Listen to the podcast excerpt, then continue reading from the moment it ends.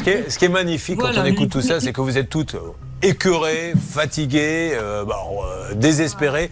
Et lui, la vie continue, quoi. C'est ça qui est fantastique, c'est qu'il continue à dire n'importe quoi, comme si c'était le comptable qui décidait qu'on donnait 50% d'un compte à Anne Cadoré. Alors effectivement, et en fait, c'est valable pour toutes les prestations. C'est jamais plus de 30% d'acompte.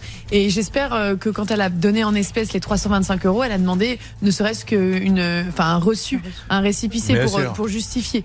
Mais euh, effectivement, c'est n'importe quoi. C'est pas le comptable qui décide le montant de la compte. Et la compte, c'est 30% point.